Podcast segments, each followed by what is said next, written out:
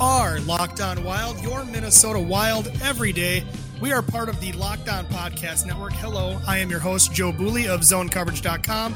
And again, Tony is out. I know he's got uh, some preoccupations going on, but I do have a power packed guest with me. I have Jesse Pierce from NHL.com, The Athletic, Touchpoint Media, all writing for hockey, as well as her own podcast, Bar Down Beauties. If you haven't listened to that, I suggest you seek that out on Apple Podcasts as well as other uh, podcast formats. Jesse, how are you doing today? I'm good. I finally kind of was able to uh, take a seat. It wasn't busy, but it was at the same time. So kind of been a, a crazy day, but it's been a good time. Thanks for having me it's been kind of a, a, false start a little bit, so it's it's kind of crazy. So I do appreciate you coming on the show. And uh, again, we'll just probably get right into it here and uh, start off. Uh, what was your overall opinion on the uh, the Wild's trade deadline uh, with Zucker kind of really being the only move that they were able to con- commence or consummate? Yeah, you know, to start right there, I think that was a great trade. I mean, it seems like it's forever ago now. It's only about mm-hmm. a week, but um, it it was a it was a good move for both teams. Um, you know, I'm I'm happy for Jason. He's doing well in in Pittsburgh, which we expected him to do. You play on a line with Sidney Crosby. That's bound to happen for a player. Um, but it's, it's good for him. There's enough. It's, you know, I think it was enough of the trade rumor swirling too. He finally could put an end to that. They moved on from him. Um, and then just a quiet day, really. I mean, we thought maybe that uh, it looked like there might be a big shakeup with Zach Parise rumored to uh, head to Long Island out there, Brooklyn rather, actually. Um, mm-hmm. But uh, he he stays put. So um, overall, I think I'm not totally surprised because I think Bill Guerin has taken a very smart approach to this entire thing, to this entire season, really. Um, he's being very patient, and he stressed again today that he wasn't going to make a trade just to make a trade because everybody thinks the team needs to be shaken up. He really wants to analyze and make sure he's doing the right things for the future of the team. Yeah, absolutely. Certainly, he tries. He's trying to play this trade deadline, and even really, really any of the players that he has available to move upon, uh, kind of playing that with as a um, from a, a a position of strength, isn't he?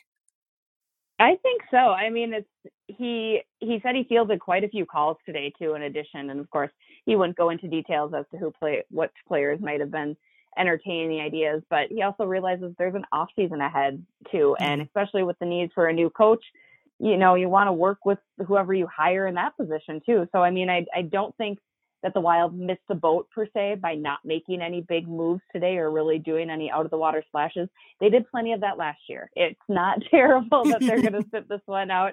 Um, and again, just really making sure that you make those right moves and you're moving the right pieces um, and to see what's there. He still believes that this is a team that can make the playoffs. They're still currently five points out. So that's it is a possibility. Um, you know, overall, again, I think it's okay that he uh, he was on the sidelines today.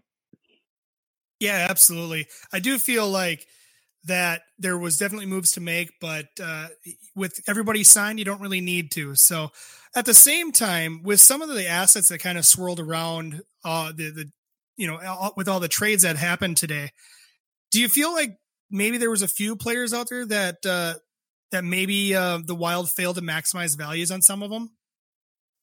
I mean, there were a couple, and that was kind of the other thing. I've been thinking about this for the past few weeks now is who would I love to see the Wild grab, right? Like who would mm-hmm. really make an impact and who would make a difference in this team? And obviously, the big focus is you need a strong player up the middle. You need a centerman for sure. So, what kind of guys are available for that without going older, too? Because I think that's the other concern. Some of the players that might have been available, you're still getting into that older era player, even if the Parise Andrew Ladd trade had happened Andrew Ladd's 34 years old too. So, right, you know, yeah. I think for me, it's like the, the challenge was finding a young enough player, but still somebody that could jump into the lineup, especially with the current injuries that the Wild have. I mean, Luke Kunin and Carson Soucy being hurt, that also I think handcuffs the Wild a little bit as to what they could do because they would need somebody to be able to kind of jump in. Um, you know, I like Vincent Trocheck. I think mm-hmm. Carolina mm-hmm. actually overall really won the trades. I think they had a lot of really sound moves. Um, goaltending still kind of a question mark for them, but I think Vincent Trocheck would have been really nice to have. Um, seen Brady Skjei, I've been mm-hmm. a big fan yep. of his. A nice Minnesota boy. He would have been a nice defensive asset, I think. Um, so maybe those two. Otherwise, there hasn't, there weren't too many guys that I was like, oh darn, I wish they were here. I mean, Chris Kreider, if he hadn't extended in New York, right. possibility there too, he would have been. But again, he's on kind of the older side. Um, but for me, there there just really wasn't uh, anybody just making me, you know, drool, I guess per se. sure, yeah. Uh, you know, you mentioned the Carolina Hurricanes making some big moves, but uh, what there's two other teams that I thought were uh, were actually in the news quite a bit throughout the day was uh, the Pittsburgh Penguins and the New York Islanders. Obviously, the Islanders were tied with Parise, but uh, they they went ahead and, and made a big move for uh, JG Pageau and uh, then also extended him. And also the Penguins, uh, they they went out and got Patrick Marleau. You know, and it's funny because the Penguins they they acquired a few other younger kids too, and it's mm-hmm. I it's very very evident, and it started with the Zucker trade that they want to win now again, Crosby and Malkin, they're getting older as well. They can't play forever and they want to win a cup with these guys. And I think that was very apparent in, in getting, um, you know, Riley Barber and Phil Varone, I believe, were the two other ones that they acquired, along with Patrick Marleau, um, who was a big fan, which I thought was kind of funny. I don't know if you've seen that rolling around. Patrick Marleau has a Penguins shirt on as a young kid, and I guess yeah. was a big fan. So good for him because he's bounced around a little bit. And again, he's mm-hmm. aging. Um, but I think it's it is it's interesting it's, that that that Pittsburgh was as active as they were. Obviously, they're dealing with some injuries. Jake Guentzel's hurt out there for them. A couple other guys down and out. Um, but I mean, it it was clear by the way that they were active that they want to win now, and they think that they were just a few pieces away, and they're hoping that those guys can kind of spring them them forward not only did uh, Marleau wear a, a, shirt and was a Pittsburgh Penguins fan when he was a kid, but I think also I saw from the Pittsburgh Penguins Twitter account that uh, not only was he uh, a fan, but he was also drafted at the Igloo. You know what? I don't know if I saw that, but that probably makes sense. I suppose just thinking about his age, that's kind of funny, and it's nice he'll be able to wear, wear number twelve in Pittsburgh as well. So that was pretty kind. I forget who yeah. had who had had that number beforehand, but good to give him kind of that status and, and good for him because again he's the guy that has a chance to now win a cup with a, a, prestigious team. It would never be a bad thing to be traded to the Pittsburgh Penguins, I don't think. I, I don't think so. All right, perfect. well, we're going to get into our first break here. I do want to have a little bit of an extended segment on the next one because there's a lot to dive into on the the report of uh, Zach Parise was going to be traded and then he didn't get traded. So a lot to digest here. We're going to take a quick break. And on the other side, we'll talk about that. Uh, you're listening to Locked On Wild with guest Jesse Pierce from NHL.com. Welcome back to the program. Jesse Pierce is my guest from NHL.com, Bar Down Beauties podcast. Uh, number of different, different places as well, the Athletic Minnesota and uh, uh, Touchpoint Media. so you're kind of uh, all over the place, aren't we? I just, you know, hockey, hockey all the time. Uh, it's fun. It's it's a lot to keep up with, though. it's certainly fun. Um, okay, let's get into the Parise subject because it, it was. It, I think it surprised a lot of people when it first hit. I think Frank Seravalli from I think the Islanders media was one of the first people to uh, to report on it. And I just, what's your first thoughts when the the, the Parise report hit? Um, you know, there was, I'd be lying obviously if it wasn't a little bit surprising, but then kind of when you had a minute to sit back and digest it, it wasn't totally surprising. It was very clear beginning last year when Minnesota did not make the playoffs that Zach was starting to get very unhappy here. Um, you know, he's a competitor, he's a very driven, driven guy, and I think he didn't really want to stick around for a full rebuild and he doesn't you know he wants he knows his career isn't going to last forever, especially with how injury prone he can be and, and just the way that he plays the game where those injuries are going to happen more more frequently to a player like that. Um, I think that was kind of the first glimpse that you were like, uh, he might be a little unsettled here. Um, and then when Michael Russo of the Athletic had had spoken with him this summer, and and in his story, Zach had kind of blatantly said, you know, I would be willing to to move my my clause and and look at another team if that opportunity presented itself. Because again, he wants to win a cup. Every player wants to win a cup. And mm-hmm. with him being 34 years old as well, and knowing that he's got a very small window that's just shortening, um, I think it it wasn't surprising that he would consider not being with this organization anymore. It's not to say that he hates the Minnesota Wild. I know that was kind of I got a lot of Twitter tweets oh, at yeah, that, and I was like, no, he doesn't. you know, it's not that he hates it here. I mean, he's a Minnesota boy, but at the same time, he's he's a competitor. He wants to win, and I think Bill Guerin wanted to give him that opportunity to do so too, and give give the opportunity to the Minnesota Wild to get some new blood and inject some new life mm-hmm. into there, um, and see what that that could yield. So overall, a little shocking, but uh, kind of it made sense to me a little bit too. So, did you actually at any point really kind of believe that Parise was going to be traded? Because at first report it was that it was complicated. Uh, they're to have to get the money work, and as time kind of dragged on, I think it it started from like this is actually happening to maybe not. Did you ever believe that it was to happen? You know, I knew that there was going to be so much red tape. It was the between the numbers and the NHL needing to approve so much, and for them to work some different things out. Um, and it wouldn't it couldn't have been a one for one trade with Andrew Ladd either. There had to have been mm-hmm. some other pieces, and I think I had heard rumors that the Islanders had also promised some other picks to in some of their other trades that they were busy making today. Um, so I think that was a big part of it. Overall, I would say I I thought there was still the small chance that it it got through, but because it wasn't even the rumor itself wasn't even kind of talked about until later, and Zach was on the ice and he was there at practice right. today um, it started to be like, wow, they're going to get this done by two, huh? Like, I just don't see that happening. Um, so I did. I just figured it would just be a little bit too tough. I do believe, however, this was a big part of kind of planting the seeds heading into that off season. Um, you know, again, just because the trade deadline is come and gone doesn't mean that Bill Guerin's not going to make any moves after the season's over. Um, so I think it's a strong possibility that this gets brought up again come summertime, and and Zach might be on the on his way out after the season. In your opinion, why do you think that the trade unraveled? Do you think it was more on the Islanders side, or do you think it was Bill Guerin maybe holding out for more? Um, you know, I think it could be a little bit of both. Uh, Lou Lamoriello is a very unique man, right? And he knows what he wants. And I right. think if he got any kind of inkling that this might not work or this might not be right. I mean, he loves Zach Parise. He loves Zach from all the way back in his Devil days. Um, so obviously that connection there is very, very strong. And I think Zach probably feels the same way about him.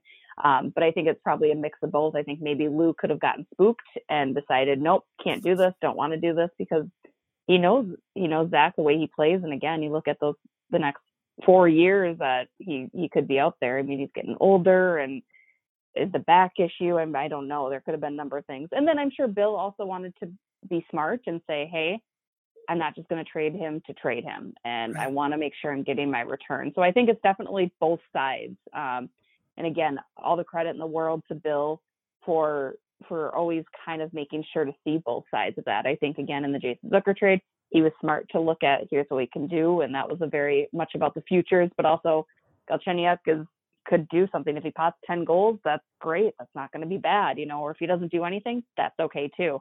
Um, so I think his approach was, was very, very smart. Um, but again, I could see it also being on, on Lou's side as well. Uh, one of the other interesting thing that's kind of popped up during the day was that there was a report from the Islander side that came out about Lamoriello possibly killing any deal if it became public or known to the public. How does your reporter slash journal mind kind of react to something like that? Because ultimately, your job is to report the news, right? Right. No, it's it's tough, especially with a guy like Lou Lamoriello, who is so well respected by the NHL, and he's, I mean, he is who he is, and he's very shut off. And it was funny because as soon as it was announced that Lou Lamoriello was going to hold a press conference at 2:15. All of us in the media said, "Okay, nope, this deal didn't make it through because he would not jump on and right. immediately do that." So that was kind of a telltale. And because Lou will not talk about it, even in his his address to the media out in Long Island, I believe he said, "Well, it didn't happen." He, you know, he wouldn't even entertain the idea that that discussion had ever, ever happened. Um, it makes it challenging though, because you're right, we do have a job to do, and we're, you know, we're reporting the news the tough thing is it's also a balance of well, what's accurate and what's not, and how much can do we really know about this, and how much you know don't we? Um, like even you know what went off the rails, I I'm not sure, and I know we have speculated, and you can speculate all day, um, but it's it's sometimes it makes it harder, you know, to have mm-hmm. when a guy like Lou who wants to shut things down because it gets out, you know, it's like, well, we're just we're trying to follow those leads here. Um, but you know, and we'll keep chasing after him. I think you know, and I think that's the right thing to do is to right. try to find out as long as you're doing it, you know, accurately and and you know diligently and, and doing it justice. I always think that's makes for an interesting time on your job. That's for sure.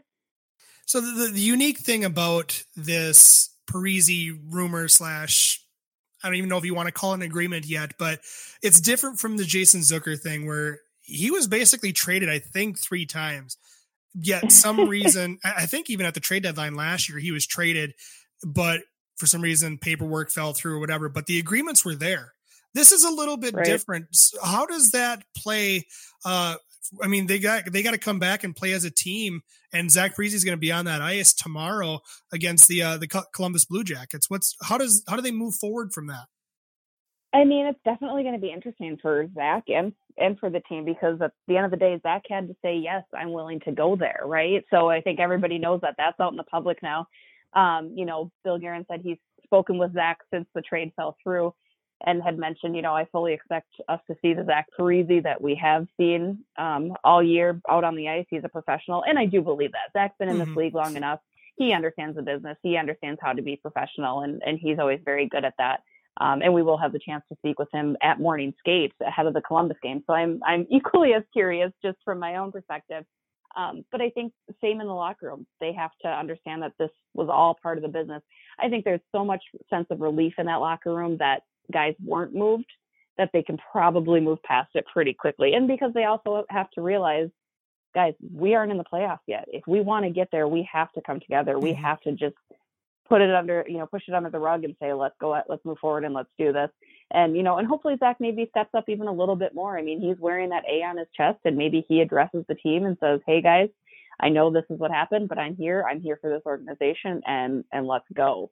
Um, you know, that's, that's the approach I, I would hope he takes, and he probably will because Zach is, he's, you know, a leader. He like, he likes the team and he, again, wants to win. So hopefully that's what we see tomorrow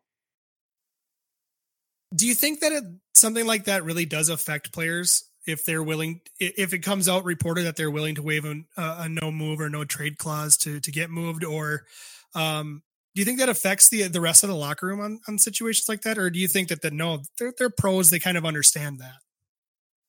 Um, you know, I think it's a little bit of both because while you're pros, like, there's the human element and it's a human aspect, and it's probably a little bit hard not to feel slightly jaded by that like oh well what we're not good enough? Like you're willing to just up and leave while we're not you know performing at our best this season.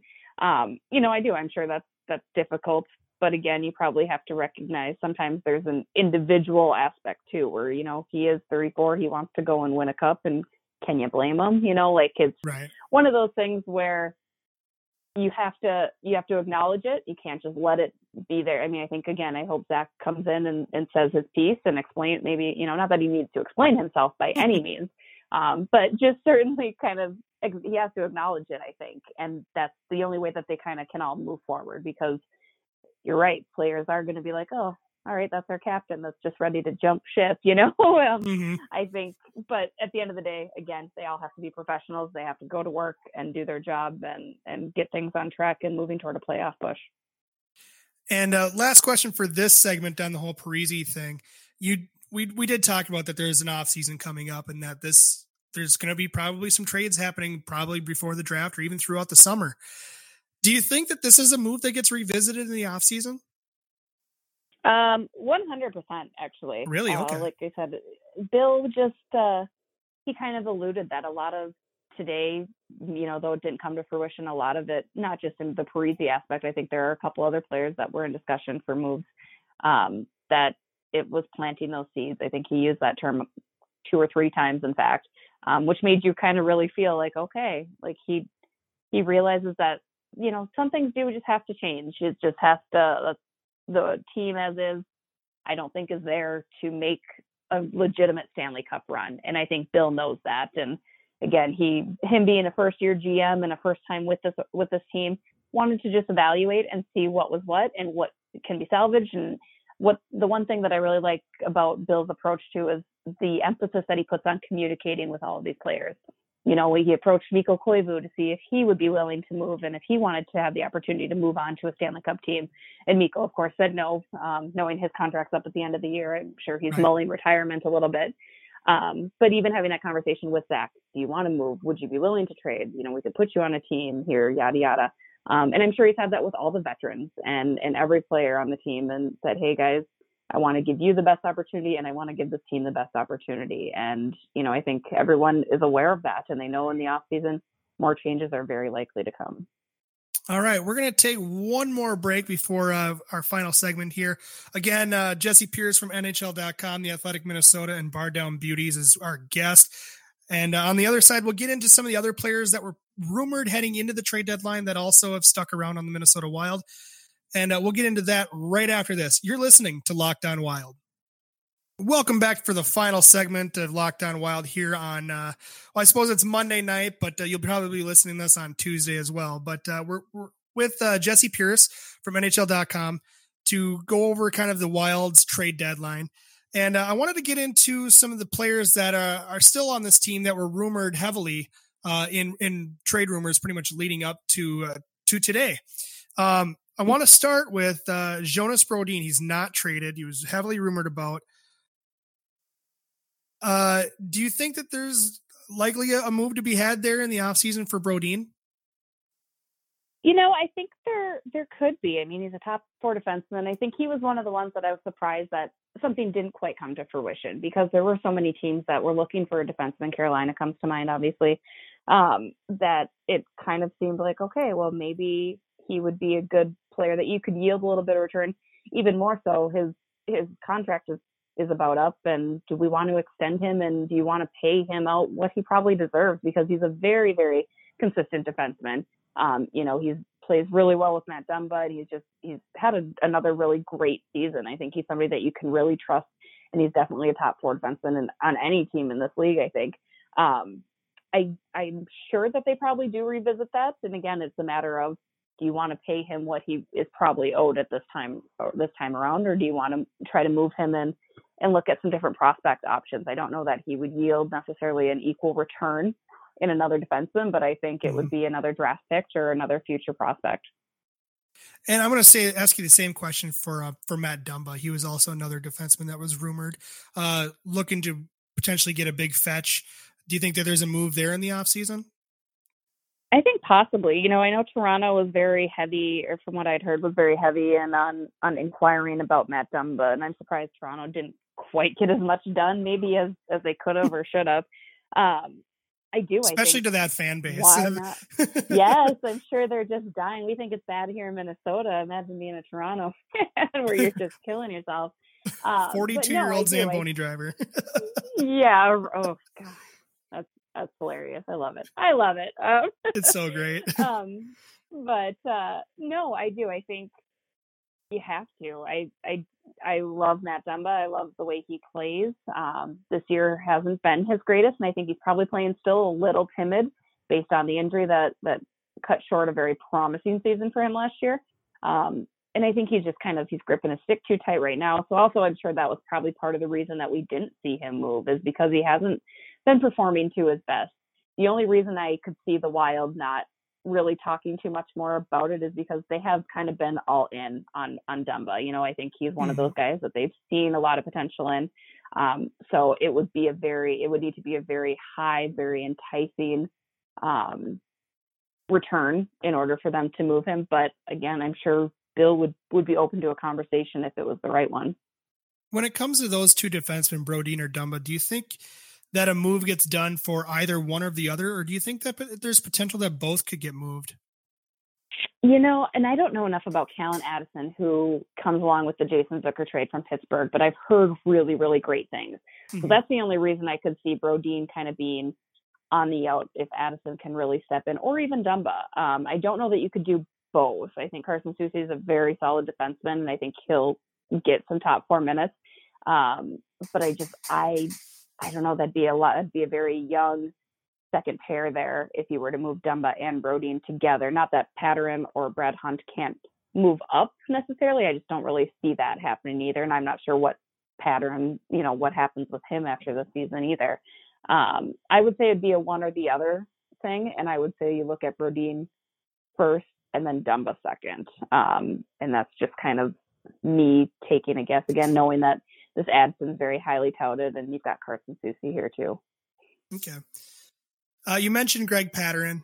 Uh, he also had an early uh, rumor come out first thing in the morning. I think also by Frank Seravalli, um, said that the Wild were getting calls about him. Um, if there was a move to be had there, do you think that he'd still be on this team, or do you think that? Uh, well, yeah, do you think he'd still be on this team? I no, I guess I, that was one that kind of surprised me. I'm like, yeah, we'll we'll go. You know, like Right, you can get a, you know, again, there was I can't I keep saying it, but uh, teams need defensemen right now. A lot of defensemen are down and out, and I was kind of it, yeah, like send him on his way, let him go do his thing.